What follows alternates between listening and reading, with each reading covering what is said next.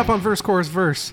My education plus uh, giving a friend something that they will remember forever. Does it get any better than that? That's next. Thou obsolete, wrong the sand, set the trial by the mother's command. We're on our knees in the Anthropocene. No one's never gonna stop, this world is lost. The fires tear through our lives. Welcome to Verse Chorus Verse. I am D L, hope you're well, and I've got a short but sweet intro for you tonight because, hey, we've got an interview, it's coming, it's ready, and it's sits at about a pretty hour already as is, so there's not much I have to do. This is a smack dab in the middle of our interview month. It's going, we think it's going well. Honestly, here's a weird thing. Uh, once you get into the point where you're interviewing actual touring musicians, boy, does the scheduling change a lot. We've already had a couple move to next year, so we are having a couple less interviews than we thought. I apologize for that. I'm telling you, I've done everything I can to get the people here. Once they, they are here, they love it, and we feel like we've made friends forever. We get a lot of support from them, and I really, really appreciate it. But twenty-four hours before notice of, hey, we're uh, not going to be able to do that this year. Uh, we'll talk to you in a couple months. Boy, is it rough. But here sits an interview that does not do that. Here sits an interview that I contacted, asked about talking to them while they are touring. They also have a new album. He said, of course, he got a couple days free from touring in the middle, and here we are. Just a great dude. We are talking to Trevor Phipps of Unearth out of Massachusetts, a old school metal band, an incredible metal band, a metal band that the only thing I knew about them was that they were Evil's favorite band of all time. They just came out with their eighth studio album uh, this year called The Wretched, The Ruinous. It is, I'm telling you what, it is way too heavy for me, and I fucking love it. This album got predominantly very positive reviews, and a lot of the reviews saying that, you know, old school Unearth fans will like this. Uh, it'll be interesting to check out Evil's takes on it. I think he has great takes, and check out what he said back in the quickfire because there's some good takes there. I, for one, think it's incredible. There are, uh, God, there's just licks upon licks upon licks in this album. I think Eradicator on it is, it's, like I said, it's basically too heavy for me, but it's still, I mean, you have to at least try that song, even if you're not a metal person. But hey, you're listening to this interview with Trevor Phipps. You are a metal person, right? So I can just say, look, is Eradicator not just a fucking hell of a song? My God. Eradicator, I can go through all of them. I could go through, you know, Dawn of the Militant. Man, that song's amazing. Broken Arrow is just insane. They are they do crazy things in every single one of these. The Wretched and the Ruinous probably being my favorite song, but there are four or five here that I could turn on right now and just listen to and rock out to. Uh, fantastic. These guys are incredibly, incredibly talented. I'm not doing them enough uh, honor of just saying they're incredibly talented. Uh, Unearth is Trevor Phipps, who's going to be on the show today, their lead vocalist, Buzz McGrath, who's their lead guitarist, also just a hilarious follow on social media if you ever want to do that. Buzz McGrath is a hilarious guy. You got Peter Lehman that was on the rhythm guitar and backing vocals for this album. You got Chris O'Toole on bass and backing vocals. You got Nick Pierce on the drums. Will Putney producing this album. Incredible, right? And then you have Alexandra Goulet on the artwork and Steve Seed uh, engineering. This is a fantastic album. Go pick it up. I am telling you, from a metalhead's perspective in Evil, this is, I'm telling you right now, this is going to be his album of the year. There's not going to be, he, uh, he thinks this is one of the best metal albums that's ever come out. He honestly does. Uh, he will talk about it plenty on this episode. I'm sure he'll talk about it on the finale. He's talked about it before on the pod when we did a quick fire on it. You have somebody like me who gives the perspective of not a metalhead. I respect metal. I respect the musicians that play metal because goddamn is it a hard genre to play. And I'm telling you, as a non-metalhead, this album is awesome. I love listening to it. I've had a great time listening to it. And it is one of the few metal bands, metal albums that has a couple songs on my workout playlist. So extremely excited, extremely grateful that this band, this band tours so fucking hard, you guys. All this band does is tour. This is a metal band to the core. They do the small tours, they do the big shows, they do the festivals, they do everything. They keep coming out with albums. You know, this is a band that came out with their first official album in two thousand one. So they've been around for a very long time, and they were playing before that. And considering how much they tour, that Trevor took the time to join us today, I, it's just a, I'm very, very, very grateful. So if you want to buy the new album, you can go to Instagram, Unearth Official. That's there. You can, they have a link in their bio right there, which takes you to unearth official dot com. You can go to unearth official dot com. There you can buy your merch. You can buy anything you want. You can buy the vinyl. I of co- I always prefer to buy the vinyl from the band's actual website, because then at least you know where it's going. If you trust the label, that's fine. Get it off the label if it's a well-trusted label. Those of you that are buying vinyl, a lot of you already know which labels to steer clear of and which labels actually pay their bands a decent amount of money. I just go to the band's website, right? Then you know that it's going, to, at least part of it is going to the band. Evil is going to join for this. Evil, I don't know if you could guess this, but he is fairly excited. He is glad that we got to interview this gentleman. Uh, I am too. Brand new album, The Wretched, The Ruinous. I'm recording this post-interview. This was an amazing interview. This guy is just super down to earth, super chill. Loved this conversation. I love him talking about how they've been a band for so long and stayed steady, stayed healthy, stayed conscious. I'm really, really happy with this one. Uh, I'm proud of this, and, and I know Evil is too. So here we go, ladies and gentlemen. Trevor Phipps, lead singer of Unearth, joins us, and Evil uh, fanboys for an hour. We love you. Thanks, everybody, and uh, we'll see you on the other side.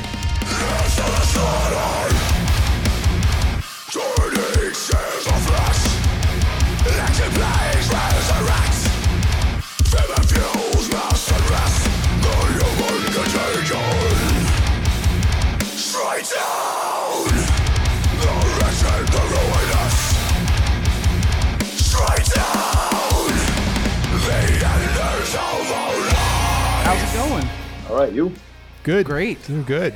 Thank you so much for joining us. Thanks for having me. Frontman from Unearth, Trevor Phipps, is here. We're going to have a little talk with him. Trevor, thank you very much for joining us in the middle of... How long of a break are you taking from touring? It's just about two and a half months. So we went hard at, at the beginning of the of the year. For six months, we're out for about four, four and a half months of it. We took the rest of the summer off, and we're going to go back at it hard uh, starting September twenty-third is our first gig back. Do you guys ever just not tour? You guys, it seems like you're, you've just been touring for decades. Uh, well, we, we committed to doing this full time uh, way back in two thousand one. So we, we we like to stay busy. But of course, when we're in, in between the album cycle, when it's time to record a record, we'll be at home at work on writing the album and then our time in the studio. I appreciate you using some of your break to talk to us. Uh, once again, this is Jimmy. I don't know. He's probably top ten Unearth fans. I, t- I yeah, guess. I'm trying to like contain it. You guys are like literally my favorite band, have been since the Endless E P. And so I'm pretty stoked and uh, um, really thankful that twenty-one years. Thankful that you're, you're chatting with us today. So yeah, super Thanks excited. Having you guys. Yeah. It's a pleasure. Really, my introduction was your new album, which is incredible, by the way. I absolutely love it. He's working slowly on introducing me into what, I don't know, what would you say, real metal? I don't know. It's good. It's good to have a friend to kind of show you di- di- different forms of music that you might not have been into before. So uh, thanks for doing that, Jim. Absolutely, man. Yeah, our our podcast, we're we're a music podcast. We're not any specific genre, and I just happen to be kind of the hard rock, heavy metal guy. And so any chance I get to expose a broader audience to stuff that I love, I, I'll jump at it. So like a true metalhead. Yes, absolutely. Yes. Yeah. It's always good to share music with friends, you know. It's not something new comes out, or you find something that you hadn't heard before and you You're excited to show your friends. We did a quickfire review recently where we, we do it four times a year, where we talk a real short amount of time on brand new albums. And the other people that were doing it with uh, Jimmy, we don't know that much about metal. I know a good amount, but not a lot. And we were, all of us, no matter how metalhead we are, we're really impressed with The Wretched and The Ruinous, and incredibly impressed. It's such a good album. Yeah, thanks, man. Appreciate the kind words. How long were you working on that album? That one was a long time because it was uh, Buzz wrote the music. uh, during the pandemic. So we were pretty burnt out on touring. Uh, we were we toured right up until the pandemic was starting. We were actually in Europe.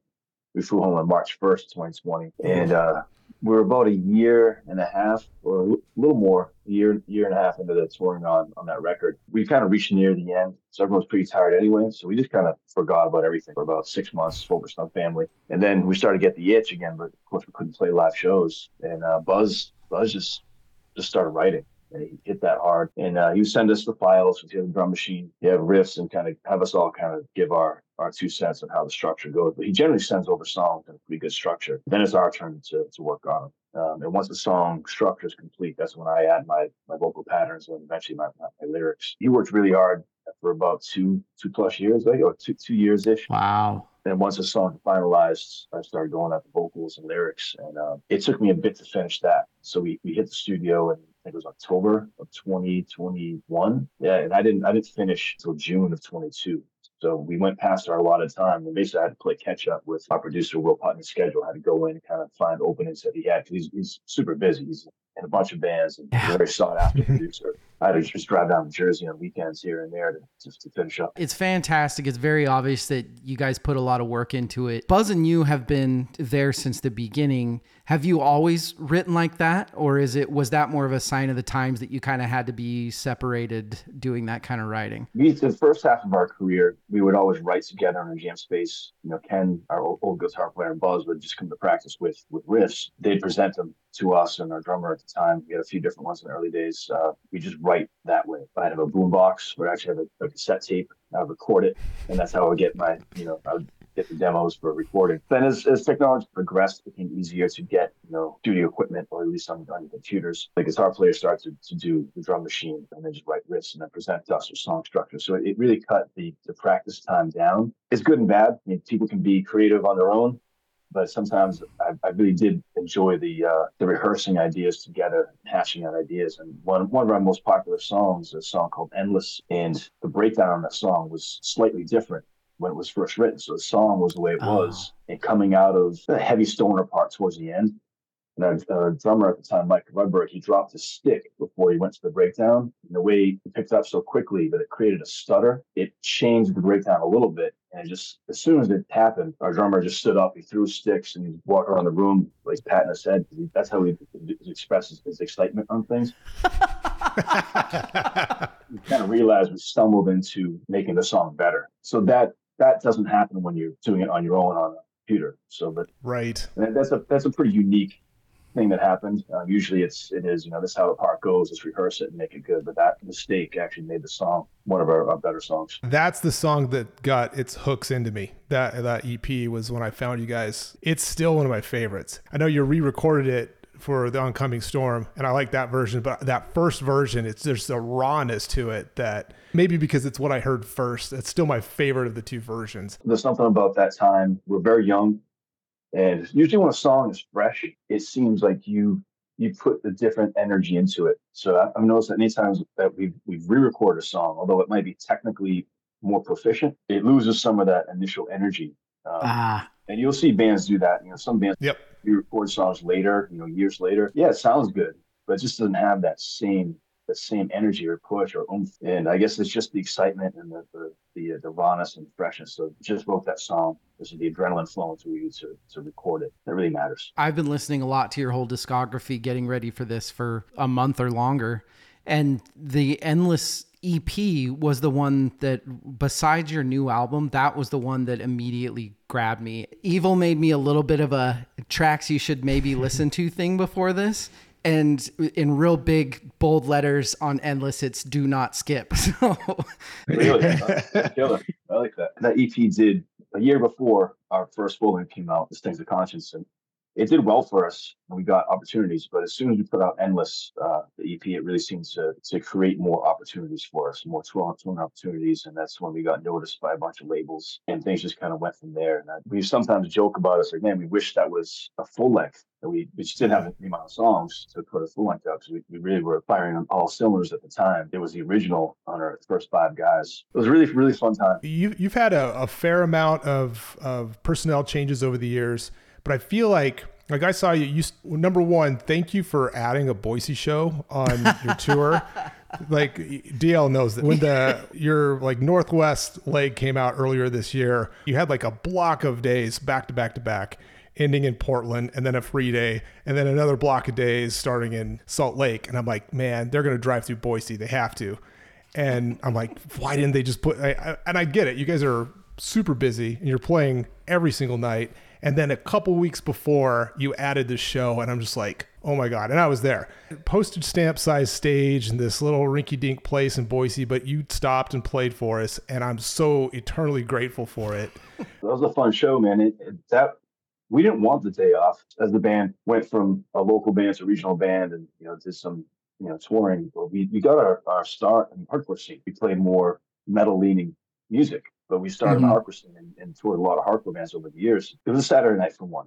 We didn't want a Saturday night off, but the, the people that work for us, the, the booking agent, they have their people they work with. It's usually bigger venues or, or more uh, professional venues. And so he's like, yeah, Boise's booked. They're like, oh, that makes sense. Let's play Boise. We haven't been there in years. I'm like, yeah, sorry, this is nothing I can do. So then we just started asking friends, who knows who in Boise. And I actually uh, reached out to my friend Steve in Denver.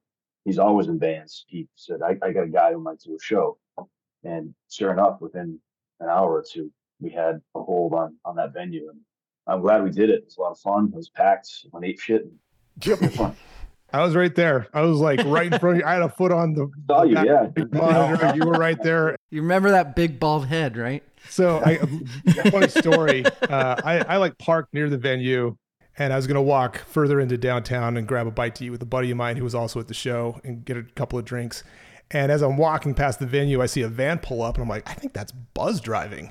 Like I said, I'm like a huge fan, so I'm I'm kind of like fanboying a little bit. And he gets out, and I'm like, I'm so glad you guys are here. And he looks at me with that mustache, and he's like, yeah, me too. And turns around and walks away. And was, that's the best Buzz moment I could have. And then you guys all came out, and and you were all super gracious. And I'm like, I got to leave these guys alone and stop being an idiot. Boise was always always really good to us, but we, we didn't get the opportunity to go back enough. I'm not sure what the issue is. We, we always ask, you know, every, anytime we do a nationwide tour, there is that kind of, there's the bunch of days with long drives, and Boise makes sense to play because between Seattle and Salt Lake, but we don't often get the opportunity. Kind of, I was talking about, I got sidetracked on my stupid stories. Um, the good stories, so I like them. I, I feel like you guys have had some personnel turnover through the years, but I feel like the crew that you're you have together right now, like Mike Justin's back in drums, he's phenomenal. I thought Nick was great as well, but Mike, his live performances are just crazy. And then with Pete on board, I feel like you guys have like a well-oiled machine right now, and you're I see the sky's the limit. Like, how do you feel about the the state of the band, and how do you see the the future of the band with the current group you have now and and the tours lined up and, you know, potential next albums? We've been lucky to, you know, I, I have nothing bad to say about any ex-member we've had. Some people just don't want to do it for uh, or can't do it for as long as that we have planned out. We want to do this until we physically can't do it anymore. Uh, we really enjoy playing live. That's why we tour so much. But the, the group of guys we have now, as soon as we started playing shows last July, so July of twenty twenty-two was the first time we, we hit the stage with this particular lineup, and it just felt it felt like home for us.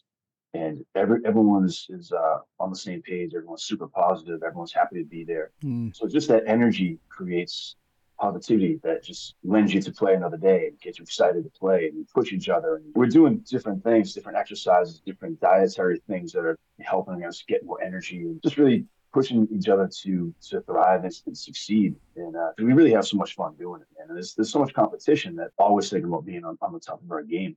Because there's so much great music out there, so many killer young bands, so many great more, you know, legacy bands that are staying on for a long time. So it's, we want to be part of the conversation for the long run.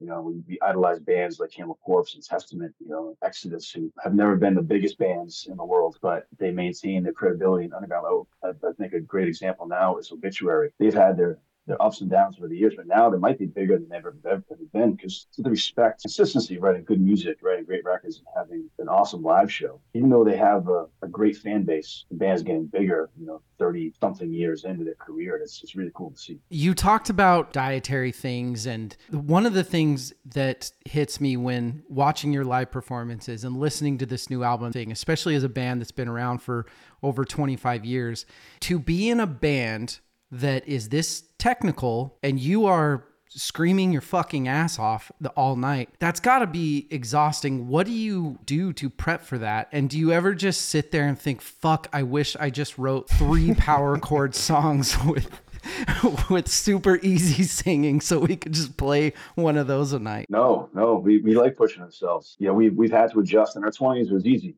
you know, but as years go on, certain things, certain habits that you have with food and alcohol, and however you treat yourself, uh, you know, whether you exercise or not, it does add up. As you get older, you can't perform at a high level anymore if you don't make changes. We've realized years ago we had to start making changes, so we did. And we did the natural ones, like maybe drinking a little bit less, not partying quite as hard, still partying, but not, not as hard as we did.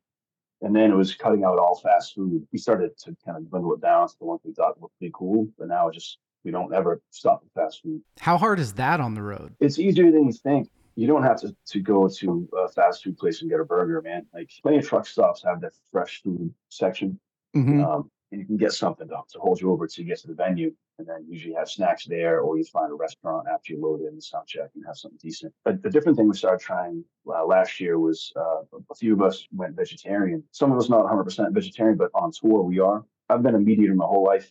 And I promised the guys I'll try it for three days. I'm not kidding when I when I say, 'cause I'm a big meat eater. It, it almost every meal, not not breakfast, but I had nothing nothing bad to say about eating meat besides I know it's killing animals, but I just loved it. I tried vegetarian. My energy went way up, and sustained that too. It was noticeable, very noticeable. And my performance was better. My singing was better. I wasn't as tired after the gig. It was it was really something to it. As I've gone on, I've, I do this every tour. And I really focus on it, and it's it does seem to make a huge difference. And uh, the guys in the band that do do it have also expressed the same exact thing. We encourage each other because, of course, you know, we're we're all omnivores by nature. We're lifelong meat eaters, but uh, we kind of support each other, and it does matter. It, it does make a difference for us. I'm not saying it's for everybody, but it does matter. It, it has made a difference for us. I know that kind of speaks. So you personally write all the lyrics because they're pretty politically conscious. It's a lot of what are we doing to the environment, and you know, speaking to going vegetarian type things. Of was that always an important thing to you, or is it just something that kind of naturally came out? Your lyrics just needed to speak to something important. Throughout my entire career, I've, I've, I've tried to write something that, that matters, that I thought was important socially speaking. Since our first record, I've had a song or two about the environment on every record. The first record is mm-hmm. called Vanishment. Oncoming Storm has a bunch of them, and, and so on. Last record, Extinctions, my intention was to write a concept record about the environment. But as we started getting into the record, I only got about halfway done, and then I really wanted to sing with other things. So I kind of got distracted with it. But this time around, it's more evident than ever that we need to make drastic changes as a human race to, to better the only place we have to live. There's no spaceship to take us anywhere yet. We have to stop disregarding the nature around us and the animals around us, because there is there is a balance in nature, and once we reach a certain tipping point, then it's going to be really difficult for us to exist on this planet. And so we do have to respect our surroundings. That is what I wanted to get across, and I do think that a big a big reason for that, besides it being obvious, is that uh, in twenty thirteen I had my first child, twenty seventeen the second child, and seeing them grow up, I want to give them a world. At least try to make an effort and spread spread my voice for uh, change for the better. Uh, so they don't have to worry about the hellstorm that likely comes if you don't make any change. Your lyrical content and the message in the music, like the music's fantastic, but the message along with it is part of why, for me and, and for your fan base, and I think for everyone else, the music is going to age very well. Mm. Another piece of the puzzle that has made you guys age extremely well for me is you keep pushing. You know, some of the, the behavior changes that you've made on, on tour to kind of keep everything firing on all cylinders. The uh, one thing I, I'm really been impressed with over the last couple of albums last is your vocal progression. Buzz's progression as a guitar player. A lot of bands, they get to a point in their career where they're just like, all right, we're good. And they just float, they plateau and they just ride it out. You guys are always pushing. I got the, the Zen is screaming right here. I know you're working with Melissa Cross. I, I've seen like Buzz post video. He posts like videos of him practicing. I think you answered this question a little bit, talking about like you're having children, but like, where does that fire come from to just keep pushing forward? Thanks for the kind words. Yeah, we've we've really focused on our craft. Buzz and I have, have really pushed forward with what we do. Um, and I think we kind of piggyback on each other. Buzz really stepped up in this record. He forced himself outside his comfort zone to write slightly different than he's ever written. And instead of leaning into the what would feel natural, he took a minute, took a breather, and tried to think of a different way to progress. Really melodic. Very melodic.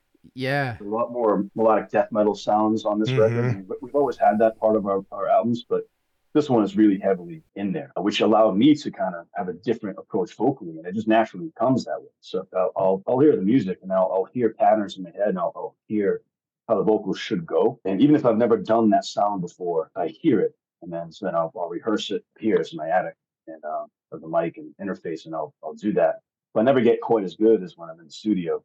In the studio, there's adrenaline. You also have a producer who can mix your ears in a bit better than I can do it on my my rig. It's also good having a producer because he's like a coach. Mm. Do it again or whatever. It's it's an environment that I thrive in.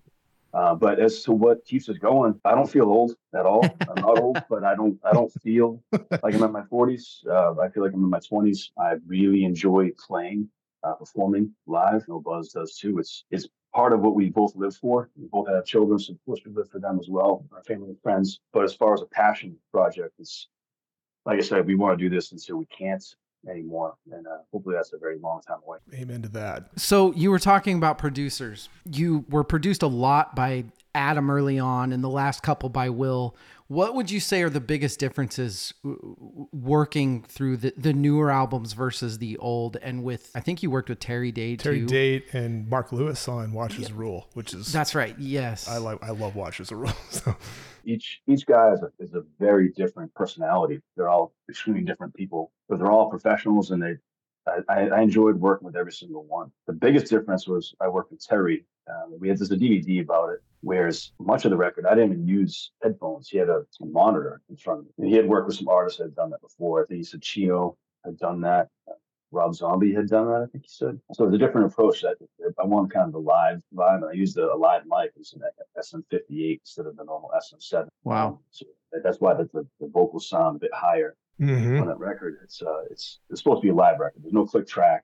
Uh, right. Drums were all done one take. Guitars were all done. There's there's no extra punching that happened. That was supposed to be a live sounding record. And the way I did the vocals was, um, I would do three lines at a time, then do them again. I'd do I'd do three times, and then move on. We wouldn't punch. I'd sit down after the song with Terry, and then pick the best of each of the three lines. And that's it's basically just a live take. There's no punches here and there. It just was this is what it is. So that was the only real major difference. But each starting with Adam, he has extreme knowledge of, of music, and plays so many different instruments. I guess the same can be said for Will and Mark. They're all great players. Mm-hmm. Um, they know so much. More recently, I've, I've really enjoyed working with Will Putney because he does extreme studying. He does his homework on everyone's strengths and what the band sounds like and what he thinks the band should lean into more. And so, so to have the conversation with someone who's acting as if they're a member of the band, you, you accept them into that, and that just helps you be more creative. Um, And we gave him a producer credit on this record because he was, he was he was basically part of the band on this album. He really helped us make it better. Fantastic. Were you a founding member of Unearth? Was it you and Buzz that decided we're going to do this? The way the band started was with a band called point oh four. They were from Lynn, Massachusetts. And I was in a band called Second Division. We went by the name two D. And we played shows with each other all the time. So we were already friends. They wanted to try something different. And uh, they started writing songs. They had like three or four songs without their singer. Our old guitar player, Ken, came over to my house, and I just had my appendix out. I was home in my parents' house. I was like nineteen or twenty. And he's like, hey, uh, we want you to sing for Unearth. And I was, I'm sorry. The, the band wasn't called Unearth yet. And I'm like, no, because I was really good friends with the guys in Second Division because most of them were in my band from high school. So this is my now my second band. They're really tight friends. So I didn't want to leave. Came over like three days in a row. I'm like, no, man, I, I just won't do it. All right, so come to our side project. We're going to do this band where we all wear screen masks. I'm just going to goof off and just play ultra heavy stuff. And we're going to be called Carno. I'm like, okay, I, I can do that. So I go to the rehearsal space, which first drummer's uh, in the basement of his parents' house. And I show up, and it's not Carno. It's the point oh four guys. And I go, okay, so you, you lured me in here. I drove you know, thirty minutes, and they started playing our song called Shattered by the Sun. It was, you know, no, no vocals, of course, just the music. And I was like, holy shit. Because the band I was in was more of a hardcore band. Mm-hmm. Uh, I was like, man, I really want to focus on metal. I've never been in a true metal band. This is exactly what I want to hear. Basically, we just agreed to work together right then and there. And I had to let my guys in Second Division know. We played one last show. It was emotional, but uh, I was happy to move forward. And then our drummer at the time, Mike Rudberg, named the band. He, our intention was to make something different, heavy, but mix metal and hardcore and different sounds that hadn't been recorded before. Potentially did that to try to create something new. He called it Unearthing a New Sound, and that's how we got the name. He wanted to be a two-syllable name, something that people could chant. Mm, you know? That's smart. branding her from the from the get-go. That's smart. Was it kind of traditional shit ton of local shows, getting the name out there and then recording kind of thing? I remember one day we did, we did two shows in one day. They were probably twenty minute rides apart. We were just looking for gigs and just kind of hone our sound. But the first show we, we did, Buzz actually booked it, and we wanted to start off and give the area a good look at what we were working on. And he booked, it was All Out War and Buried Alive. We're doing like a mini tour. I think he paid like six hundred bucks for the package and rented out the local. It's called the Shoemaker Post, which is basically like a V F W hall or social club. Mm. And I think the hall cost two hundred bucks or something. You know, it was like seven bucks at the door. His pager number was on the bottom. That's how like the tickets page Buzz. And this is nineteen ninety-eight. So the show was packed out. This was a, a really great first show. We had another great second show. But then, of course, we had some shows that weren't so great uh, as we kind of went away from our home area. But as soon as we put out our demo tape, it was in December, our shows just started to turn around really quickly and people singing along. And then we got picked up quickly by Endless Fight Records, and they put out that that demo tape on, on C D. I, I retracked some vocals for the last song on it, a song called Lefty. So that was our first C D. Yeah, then, then we started doing regional touring. And then by two thousand, we were signed to Eulogy Recording, put out our, our first full length in January. Did a ten-day tour to Florida and back. And then once Ken and I graduated from uh, university at the end of May, we hit our first nationwide tour in June. We haven't looked back since, man. We, we gave it one year. Like, all right, let's do it one year, and then get desk jobs, whatever we have to do. After one year was up, it was good enough to see another year, and that happened for two more years. Then we just got signed to Metal Blade Records towards the end of oh three. We're like, all right, this is it. Let's let's uh, let's give this a sh- like a long term shot. Did that feel like a really big deal when you got signed to Metal Blade? Because that was that was a big thing at that time. That was huge, uh, we, and we had other big labels that offered us contracts, but Metal Blade seemed to be the most genuine. It wasn't even the biggest financial offer or anything like that. They just seemed like they, they cared the most, and it seemed like they wanted to put the most into the band. I remember their website early promo for the Oncoming Storm. They had like, when you would lo- like load up their homepage of their website, they had the opening riff for Black Hearts Now Rain, and like a skull would fly in, and then the like the second turnaround of the riff, another skull would fly in, and I was so fucking stoked for that album.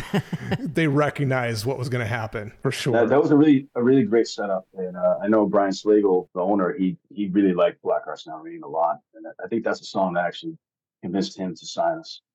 Uh, so we did a demo, four labels, Black Hearts Now Rain, and we did another song which I'm throwing away. But that one caught caught his ear. Still play it today. It's oh, yeah. But uh, yeah, once, once to answer your question, yeah, uh, once we signed to Metal Blade, we were touring enough and shows were going well enough that we knew that, you know, things would go well for at least X amount of years, because we were really hitting our stride with the live show, and, and uh, people just losing losing their minds at our gigs. But to sign to a bigger label like that, knowing you'd have that support um, worldwide, Uh, was a game changer. It allowed us to, to really focus on touring as a full-time gig. And from, from that point on, we were gone for nine months a year, plus for like five, six years. We did uh, a lot of heavy touring. Being a metal band, the metal genre in general, as far as the fans, are so intense. And there have been kind of pockets of the past where they've been, let's say, hard to please.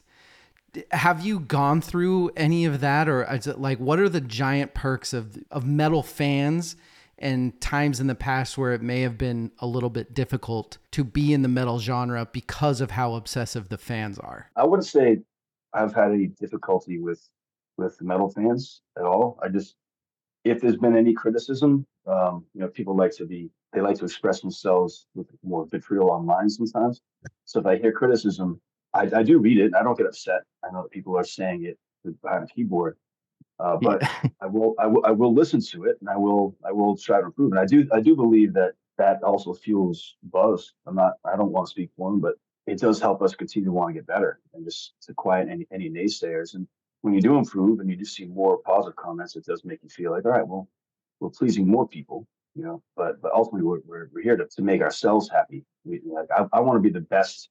The best version of this style of vocalist there is. Uh, I think the best one that is, is, is a similar style is Chuck Billy, because he does everything.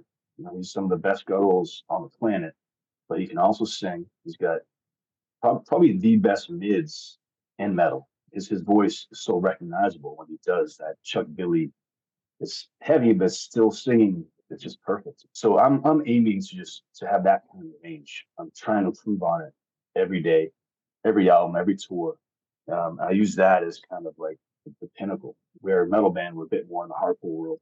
I'd like to expand on that. I'd, I'd like to be recognized in a, in a similar way in this in this particular subgenre of heavy metal. That's an interesting take. Watchers of Rule is one of my favorite albums that you guys put out. Like in my vein, like In the Eyes of Fire, Watchers of Rule, the new album. New album is my favorite album, hands down. It's just so good. I love your entire catalog, but that's kind of the vein that I like. I remember you guys. Number one, you covered a Slayer song on the extended version of that of Watchers of Rule. In that era, you were being referred to as like the Slayer of metalcore. And at that time, like the the kind of the cohort of that early two thousands. That's just such a silly sentence for yeah, a guy so, that the Slayer of metalcore. Well, I'll play this through and it'll make sense. Yeah. I've like, heard all this before. From- sure. At that point, that was like twenty sixteen is when that album came out. Your kind of contemporaries, Killswitch, Shadows Fall, All That Remains, As I Lay Dying, Chimera, God Forbid, all, all those bands I love. They had all kind of gone different directions. You know, they'd either gone kind of commercialized their sound a little bit to pull in a broader audience or call it quits. You know, I was super sad when God Forbid called it quits. I love those guys. Drama cropped up and the band had to halt for other reasons. Don't need to get into those kind of things. But you guys are just like soldier forward. And it, it's interesting you you bring up Chuck Billy, because I think of you more like a testament of metalcore. Like you're you're much more versatile than Slayer, and you're consistently putting out such good albums. And that Watchers of Rule album, like, oh, these guys are gonna, they're not going to stop. They're just going to keep pushing forward and and going ahead. I want to segue this into a question about like your current tour coming up and and the tour that you had just previously, uh, because shortly after you played here in Boise, you went on a, a leg um, going out with the Halo Effect, and then you're going to be going on tour. I think by the time our this episode comes out, you might actually be on tour with uh, Cola headlining with Revocation. You'll be right in the middle of yeah. the kind of the East Coast going up to Canada tour, yeah. Oh, and I love both of those bands. Your story about the band's kind of the genesis of the band's name, like pulling in hardcore and metal, you had all these comparisons with like, it's like Earth Crisis mixed with In Flames or Iron Maiden mixed, mixed with Crowbar. But I feel like you guys have transcended those comparisons and you're your own thing now. What was it like touring with the Halo Effect, which these obvious influences? And then how did you get connected with Revocation? Because I love both of those bands a, a ton. Yeah. Um, Revocation is an awesome band. We've we've uh, we've tried throughout the years to tour together. With our, our album cycles and touring schedules just never lined up. We are with the same booking agency, so it, it seemed to make sense. And uh, they were free, we were free, and it makes sense to, to co-headline with those guys. Uh, similar sized bands, yeah, they're just an awesome band. So we're really looking forward to touring with them. And uh, and the package is sick too. Entheos, who are killer. Yeah. King Crab, what a what a vocalist! Holy hell, the, the her range is. is just is brutal. The highs and then the, the lows, and then she can sing. I mean, she's awesome too, you know. Uh, and then High Command, that's from Massachusetts. But they they were on the dates, uh, on the Halo Effect dates with us. Right, and right. They're they're great. You know, it's it's kind of in the vein of, you know, Power Trip, but a, yep. a bit more triumphant metal. And it's it's really cool. And, and uh, they're they're fun guys to tour with. So looking forward to that tour quite a bit. Um, After, especially after such a long layoff, uh, we, you know, we have the show with Megadeth in September. That's this will be there after that, but looking forward to that gig. That then the Biohazard, but then we start the tour, so it, sh- it should be a, a lot of fun. I know the tickets are, are selling well, so there should be should be a party out there. You're heading to France too in November, right? Yeah, so that tour's it's not it's just like a ten day tour. It's just not fully announced yet. It's uh, some festivals are announcing us. Kind of in dribs and drabs, but our, our booking agents from Germany, our European agents, he's on vacation right now. We don't have all the uh, info, but that that that tour should be announced shortly. We have some European listeners, so go see them. We've been doing U K, France, Germany. That's all I know right now. There's probably a couple other countries in there, but we just did a tour there in June. Um, we really enjoy going to Europe. How do the crowds compare in Europe to here? I mean, it's very similar. Um, when we first started going in the early two thousands, uh, The, the moshing was a little bit different. It wasn't quite as aggressive as it is in the States, but basically once YouTube got invented, metal and hardcore scene acts and dress, dresses very similar around mm. the world. Um, the pits are almost identical. Um, people react the same way. And yeah, it's, it's not much different at all. Kind of speaking to the different regions and everything, are you personally from Boston proper? I grew up in a town called Wakefield, which is about ten miles north of Boston. Yeah. Same, so... Same with Williams, where Buzz is from. you were part of the nineties into two thousands Massachusetts, particularly Boston, hardcore scene was massive. Like it, it changed a lot of shit. What was that scene like? Did you guys know what you were in at that point? Because the internet wasn't what it is today, I guess we just thought that's what the local scene was. You know, we had bands mm. that, once a month. I feel like I was seeing this band called Sam Black Church, one of my favorite local bands of all time. Uh, they they should have been enormous because uh, the the front man is the most energetic front man ever. Jet is his name. But Sam Black Church, Tree, Only Live and Witness. Uh, then you had Cave In and Overcast. Like all these bands, Slapshot, uh, these bands really, really kind of inspired the local scenes to to exist. So we, we lived in you know, what we call the North North Shore in Massachusetts. And so we had kind of a, a North Shore hardcore scene. You know, metal bands, hardcore bands all played together. We'd rent out halls, play basement shows, practice space shows. When those things happen, it just means that there's a healthy local scene. I know a lot of different states and cities have have that. That it kind of kind of comes and goes, but that that time for, for the Massachusetts scene was very strong. It was really exciting to be part of because you, you'd book a show, local bands, you'd have two, three, four hundred people come, and there's there's no national act on there, it's just local local bands. It was, it'd be, it'd be... was it competitive? There's so many bands here, we have to stick out, or was everybody pretty cool with each other? It was competitive. It was, it was friendly. Everyone was, was was rooting for each other, especially when us and Shadows Fall, the Red Chord, and Killswitch Engage, we all started to to kind of step up and be more regional and even you know national touring, and then into international. But we were always trying to to improve. You know, we we want that other band that we came up with, like, oh, killer killer work on this record. I remember very clearly our first trip to Europe in two thousand two was in, was in April of two, March April. Uh, Mike D from Killswitch gave us an advanced copy of Alive or Just Breathing. So we were friends. We already had the E P. Mm. We had done some, you know, many shows together. But he gave us this record. We were like, holy shit! Like the world's about to change. I think about how important that record was. Yeah. Alive or Just Breathing came out months later, but we had it. And we just we passed around a Walkman, probably a Sony Walkman headphones, and we had a minivan. We're all cramped in this minivan our first tour.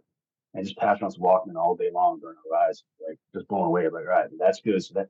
that fired us up to write better songs, you know, and it's just that it's just kind of like the, the domino effect of bands just kind of pushing each other to, to, to be better. I remember seeing, I, I picked up Alive or Just Breathing. It was on an end cap at a Best Buy, and the sticker on the, on the cellophane wrap said trend free metal. I'm like, I don't know what that means, but I like this cover. I'm going to buy it. And I was like, wow. That was, what a great album. Yeah. Great, great album. Well, you're trend-free. Congratulations. that's, an all, that's, that's an all-timer for sure. Yeah. You guys tour so much, and that seems to be such an important role in your uh, your action as a band. Coming out with this album being somewhat of a of a COVID album, how difficult has it been as a band that's been around for a long time transitioning into this new era of being a band where you really kind of have to self-promote, making shit on Spotify listens? How much did COVID hinder that? And how have you guys circumvented the change in the music industry since you started? You always have to adapt for sure. Um, and the main thing that I think happened for us during you know the past couple of years has been focusing on our socials. Um, and we've had some help from uh, people at Century Media. There's one person in particular uh, out of Spain uh, that now is a former employee, but really helped me because I, I run on our socials. Um, I don't even do personal. I have a Twitter, and now it's X or whatever, but I haven't posted on that in a long time. Um, I have names. I, just, I don't spend my personal time posting. I run on Unearth one, so that takes up any kind of social media time I want. Uh, but I was given a lot of great pointers, and I still have a lot to learn, but I, I do believe that that doing, you know, staying active on top of these social media to self-promote does really help. Because if you think back to when Pantera got really big, they got big very quickly in mm-hmm. the nineties. And I really do attribute a lot of that to, besides it being phenomenal music, you know, one of the best live bands that ever exist, uh, what helps promote that were their home videos. I remember mm-hmm. watching mm-hmm. the first one. The, yeah. The first the first home videos with my you know friends when I was we were in high school, just watching it incessantly. and being able, be, being able to recite it. I still recite it. And, and anytime it says donuts, he, he, he likes donuts though. Like I, just, I pull quotes from it. It's such an impactful, you know, documentary or just footage edited together. So basically, they were they released their own social media before it even existed, and mm-hmm. they formed these, you know, live videos. And I know from Total Damage Plan is that Dime has uh, Bobby Tollins with him at all times, and he would have the camera capturing, you know, hours and hours of footage. And there's there's so many hours that are just there that haven't been seen by the world. But if you edit them together in a way, it'd be entertaining. And, and what it does, it gets your fan base to get to know you. And if you're likable, or at least, you know, tolerable, people enjoy the music, they can find a, a relation to you, and which only amplifies your band, makes people enjoy music more. Uh, so I do think that's important to really stay atop of your social. You guys also have a really good dynamic, because I've started following you guys too, and you have a very good social media presence of what you're supposed to be on social media, the reminders and the look what we did and the the awesome live footage and stuff like that. And then you have Buzz, who's just kind of fucking insane, who's just posting like pictures of toilets and shit. It's kind of perfect. Yeah, his uh, I, I enjoy his personal social media quite a bit. Oh my God. He posted, there was a clip that he posted. It was last summer. It's just him, and he just hits like the touchpad on a laptop, and the intro to Into the Abyss plays. And I don't know if he was supposed to or not, but when I heard that song for the first time, when you dropped the single, I'm like, there it is. It, it was, whether he... I, I, I'm guessing he didn't pre-plan that to be genius, but holy, it worked for me. He's he's so hilarious to watch. Uh, I don't think he was supposed to, but no one no. ever gave a shit for it. So yeah. uh, that song rips, by the way. Oh my God. It's also funny song. too, because uh, labels are always asking for playthrough videos, and so he he did a couple in his bedroom. He has his bed behind him, and that's not sent to social media, and they're like, uh, it's we can't release that. It's, it's just in the bedroom. It should be, and they sent us a couple of clips of more professional looking ones, freshly shot. And he's like, oh, fuck it. He just posted himself, and he got he got tons of views. You know, yep. people. I don't. Yep. I think that maybe the industry cares about stuff like that, but I think that the people who enjoy a band just want to see it real. I they agree. Play it in his bedroom. No, you you just saying that, and no no offense to any. As a fan, we would not give two shits if it's in a bedroom or whatever. No, no. Uh, it's, it's, I, I love social media. They're, they they are a label. They choose very well, but I just yeah. that's the difference of opinion on, you know, not posting it in the bedroom. I get having it look all pro and, and slick, but um, sometimes people just want. want things to be real. That's awesome. You being from Mass, I usually ask people where their favorite town to play is, but I'm assuming that not only if it's not Boston, I feel like you have to say it because Boston is just such a fiercely loyal town that you might get eaten alive if you don't say Boston. The funny thing is that we don't often get to play Boston. Boston, it's it's tough to find an all ages venue in Boston.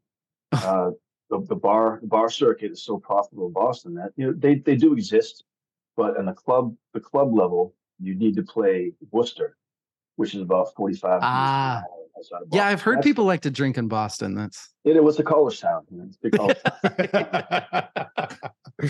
Yeah, it's a lot of a lot of drinkers in Boston. But um, yeah, you know, Worcester allows uh, there's a venue called the Worcester Palladium, and I, I would say that's our hometown venue, even though it's, you know, an hour plus from where we all grew up. It's an old theater. And it's the stage where we, we cut our teeth playing a, a big stage instead of a small club stage. And it's uh, also the small room, so you can play at the, the six hundred cap smaller venue. But downstairs, it's twenty-six hundred cap. And I know that stage better than any stage on the planet. Um, mm. I know how to get around and know, know where to go to get down the barricade, where to go get, get back up, um, you know, when you're trying to interact with the crowd. It's my favorite venue to play, uh, easily. But my favorite city to play is is Tokyo. We've been oh. We played Japan eight times. Tokyo, all, all eight, eight of those times. The passion from the crowds there, the way that they respect musicians uh, or art in general, it's over the top. I really, really enjoy visiting Japan. Uh, it's a beautiful country. It's unlike anywhere else on the planet. We've been to a bunch of Asian countries and cities, and the only place that I've seen that is remotely similar is Taipei in Taiwan. We were just there in uh, February. Kind of similar, but it's more of a mix between Japan and China. Uh, but I really, I really enjoy China. I think it's beautiful. The culture mm. is wonderful. The food is delicious. And it's just, it's I, like a different, a different world there. Yeah. I've, I've been to Tokyo, and I would, I wouldn't be surprised that even just being a fan and going to a concert of a band is something that they pride themselves on being the best fans. You know what I mean? I could, well, I could they, see they, that. They truly are. We've had some long-term fans that they always come to meet us uh, either at the airport or train station or hotel, or even at the venue beforehand. That they'll know when we're getting in just for the picture, the, the autograph, and a quick hello. And it's it's really, it's very respectful and very cool. It's good to see these people come every time. We're so excited to be back in Japan as well. It's one of the only places I've ever stayed longer after a tour, just to explore more. Usually, you know, I hightail home to your loved ones, but uh, I'm so enamored with Japan that I could live there if the conditions are right one day. Uh, it's such a beautiful place. The Wretched, The Ruinous, the video was shot in Tokyo, right? Yeah, I remember. Yeah, yeah that was a great, that's a great live video. That happened. That was funny because we, we were waiting for the, the mix of the record and the artwork, and a couple other loose ends were late and didn't have a release date for the record. It finally got decided. By the time it was decided, we were like, all right, it's time to shoot the first video. And it was in December of twenty twenty-two to shoot the video. But all the producers that we wanted to work with were already working on something. And then it was the holidays. We had a deadline. Mm. And I knew we were going to Japan.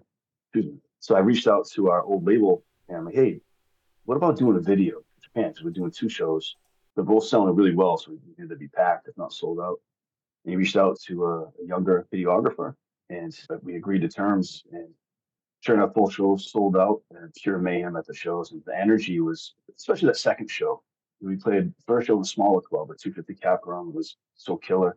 Day two was in the bigger room, like four fifty, five hundred cap. And it was just pure fire from the second we we hit the first note, and just a giant circle pit. It was, I'm getting the chills thinking about it. Like my That's so cool. That's um, fantastic. And the adrenaline that we felt just because it'd been a long way out since we had played a show. Man, it was it was so fun. It was shot so well. The way the video like kind of slows down as it goes into the breakdown, and I get the chills too. It's uh, oh my gosh, Trevor, thank you so much for for joining us. I have one last question, and you kind of opened the door for it, talking about Vanishment, which is my favorite song off the Stings of Conscience. That's the track where I'm like, oh my God, these guys are influenced by everybody, because at the very end of the track, I hear like Pantera, Corrosion of Conformity, Down, that like groove metal stuff that I'm like, ah, oh, they they listen to everything, not just In Flames, not just the hardcore stuff. Layer lead and too. Yes, I I've, I love that. That's my favorite song on that on your first album.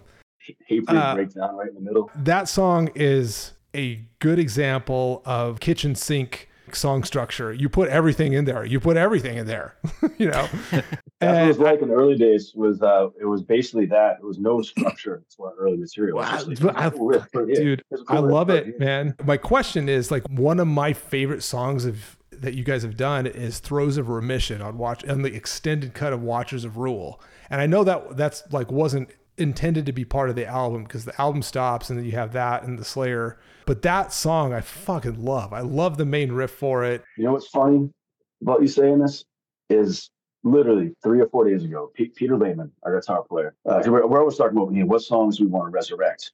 He wrote to our, our band text chain, he's like, man, that song Throws, throws a Remission gets me every time. We should consider playing that. I'm like, dude, we've never even attempted to play it. It almost didn't make the record. It's it, like, I love that song. And then literally a day or two later, someone wrote online, was it you maybe? Someone no. Wrote in one of our, man, it's crazy. No. In, in one week now, this is three different people saying, well, that we should quit. I've never heard it before. Uh, well, there it is, man. My my question to you is like, what are your deep cuts that you really like? You want to resurrect? So what's so hard many... about that is is that you put so much effort in every song. I, I could play any song and enjoy it that we have in our catalog. God, that's the right answer. But but there's certain ones that we never played. There's a song off our album The March called Cutman, and mm. I just really enjoyed the song. We never even attempted it live. Sometimes you can attempt a song live and it doesn't get the response you're looking for, so you you look mm. at it, so that that's an album cut. We like the song, but it's it's not a live one. Where a song like This Line World was never a single, but it's never left the set because it's a song right. that everyone, if we can play a, a crowd of new faces, but it gets a response because it's the way the song is built and structured. But Imposter's Kingdom was a song I really like to play. Uh, we only played it maybe half a dozen times. Um, another song I think, As, As the Fire This Time Was Mine, that's a really emotional, charged, lyrical song for me. So I really enjoyed playing it last year. I got those emotions uh, flowing. And it, every, I could pick songs from every record. But I really, on this this new record, I'm really aiming for us to play Eradicator and hopefully Broken Arrow. And Theater's a War. Man, I, I want to do the whole record, but it's tough to, to do a new record in its entirety um, without bumming out your long-term fans. Eradicator was the first song that I heard that I said, this this is probably the hardest song I've ever liked. It's a song that when we ask the questions on our social, you know, what songs you want to hear from the record, that one gets the most amount of, you know, people. Wow. Eradicator, yeah. Eradicator. So I know we're we're starting to talk about, you know, rehearsing it. So that's, hopefully that one sees the light of day in this tour. Uh, might need an extra push for Broken Arrow. Uh, I like that song a lot because it's so different for us. Yeah. Um, it's not the typical heavy banger. It's more of a, a heavy, it's more of a hardcore meets heavy rock song. Why I like it so much. Well, I'll, I'll throw uh, a couple more votes in for Throws of Remission if you guys want to resurrect that one. That song is so fucking good. And that riff, that main riff that you tease a couple times and then play out, ah, it's just, it. that's my favorite Unearth riff. It is. Oh, yeah. yeah. I like the breakdown. breakdown. The breakdown's phenomenal. I think the breakdown would, would, uh, would create some very positive violence in the pit. Yes. Positive violence. That's pretty much it for what we've got. Go to unearth official dot com and get this vinyl. Evil and I both have it. It's fantastic. It really is. I, as I said in the quickfire uh, that we did back when this first came out, this is the heaviest album I've ever liked. Uh, this is a fantastic wow. It's a fantastic album. It really is. Uh, also go to at Unearth Official. That is their Instagram tag. They're always posting. They're showing you where they tour. They never are not fucking touring. Uh, I'll end it with this. Besides a deep thank you, Trevor, for joining us. If you could summarize shortly or in a couple sentences what the new album is about, what would you say that it's about? Uh, this is uh, our very first concept record. It's basically solely about the effects of mankind on the planet and how uh, we need to change our actions very quickly or else we're going to live a short and bleak future. It also dips into how divided we are and how a difficult change will be. That's the song Theaters of War, where we're so polarized with, you know, our belief system and certain things, you know, whether we believe they are right or right or wrong. It's not going to matter in the long run. We can't get our shit together with treating our only place to live better. Then our differences will seem small and they won't matter at all. Well, you're not going to get any argument here. Uh, Trevor, thank you so much for joining us. Thank you so much for taking the very small amount of time off you take and talking to us. We really appreciate it. Evil's going to be smiling for a while, I think. Thank you so much. Yep. I appreciate yep. the time, guys, very much. It was a very cool conversation. We'll come back anytime, guys. Thank you. Yes, awesome. Please do. Please do. Yeah. Thanks, Trevor. Evil,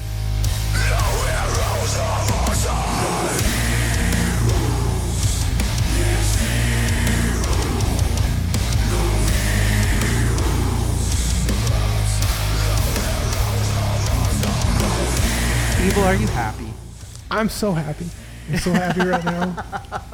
I mean, uh, Trevor Phipps, ladies and gentlemen, just cool as shit. I am pleased to be able to share this band with everybody. I, even if you're not a metalhead, go check them out. They're so fucking good, mm-hmm. and their intentions are so fucking good. Their work ethic is so fucking good. Everything about this band is so fucking good. I've never not liked an interview, I'll say that. What I will add to that is there are some interviews where you just are going to kind of stay stressed out the whole time. You're wondering where it's going to go. You're wondering how you're going to get it there. You're wondering w- where things are going. He was just such a casual dude that it quickly turns into a conversation. And those are the kind of people that it's so easy to root for to me. Right. Yeah. Casual yet thoughtful. Like he, yes. you could tell that he really... number one, appreciated the the audience. Mm-hmm. And so the reciprocation is there. And then he's just, yeah, he's just a, a good, solid guy, thoughtful about his questions, like took time to actually answer things and give back to not just fan base, but anybody who's listening. So I, once again, big fan, huge fan of this band. You are?